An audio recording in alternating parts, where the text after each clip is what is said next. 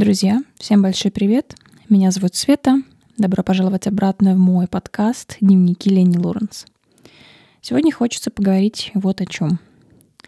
У меня есть несколько платформ, на которых выходят мои подкасты, посвященные философии и эстетике Таро. Это блог на Дзен «Серая луна», канал на YouTube, паблик ВКонтакте, ну и также, наверное, телеграм-канал.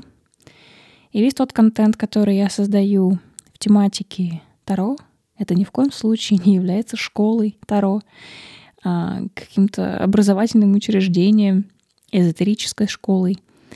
И я никакой не учитель, не духовный гуру, не гипермудрый эзотерик, который имеет право давать вам какие-то э, советы, которые не имеют э, сомнений, скажем так. Я скажу так, что никто не имеет права критиковать лично ваш выбранный способ работы с Таро.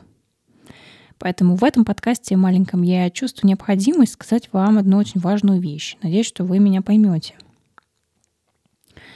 Мой блог о Таро, подкаст, это не какая-то монументальная школа обучения. И это не формат трансляции контента типа от учителя ученику. Я считаю, что философию Таро можно вообще постигать всю жизнь. И в этом знании нет конечной точки, нет какого-то пика вашего просвещения, магнум опуса, называйте это как вам удобно. Но я как живой человек со своими эмоциями и чувствами, мне, конечно, безусловно, очень приятно получать вопросы от других таких же энтузиастов любителей Таро. Это всегда ну, приятно. Ну, друзья, мои ответы, мои какие-то, может быть, советы, если это можно так назвать, это очень субъективная точка зрения, основанная на лично выстроенных моих взаимоотношениях с картами. И нет, я, конечно, не жадная. Мне нравится делиться опытом и своими впечатлениями. А, иначе я бы, наверное, не вела этот подкаст, не писала бы статьи, не вела бы аналогичные паблики. Ну, это понятно. Разве что я хотела бы вам вот просто по-дружески посоветовать всегда прислушиваться к собственному сердцу. Чего бы вы ни читали, кого бы вы ни слушали, а, просто прислушиваться к вашей интуиции.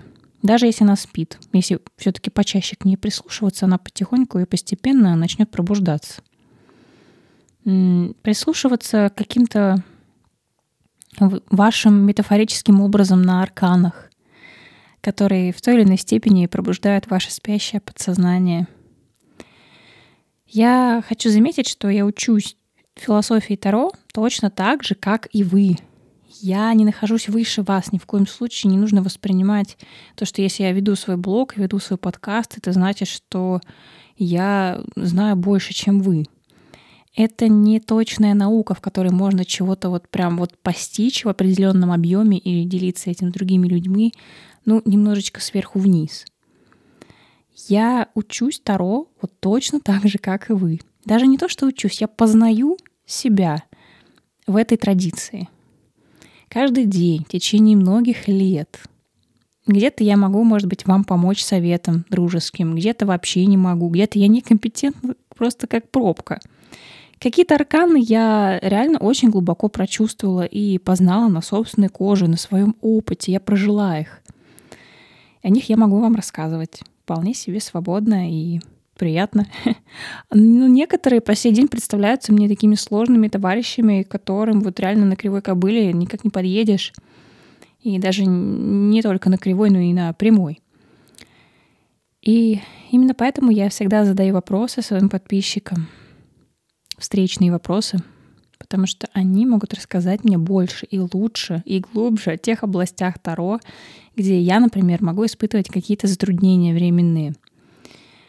Поэтому мой канал, мой подкаст, все эти источники основаны на таком искреннем лайфстайл, что ли, фундаменте. И в первую очередь они несут в себе миссию показывать и рассказывать вам про мою настоящую жизнь. И поверьте мне, поверьте просто на слово, она не наполнена только каким-то уникальным редким знанием, э, магическими буднями, редким эзотерическим знанием, мудростью и сугубо четкими и всегда верными интерпретациями сложных сочетаний арканов. Вообще нет, ребят. Ну вот реально увольте. Я обычный человек, живущий в реальном мире. Но Таро мне помогают. Вот чем я с вами и делюсь. В заключение я бы хотела задать вам такой немножко риторический вопрос, не требующий вот сейчас прям отвечать, просто для себя. Вот для чего вы изучаете философию Таро? Да? Кто-то хочет заглянуть за завесу будущего, разложить определенный прогноз, научиться ну, видеть немножко заходя за горизонт, да. А возможно, вам просто интересна тема самопознания своей личности, открытия ваших скрытых способностей, э, развития талантов или изучение вопросов концентрации, например, на полезных вам вещах, полезных, интересных. Таро могут стать отличным вариантом хобби, почему бы и нет.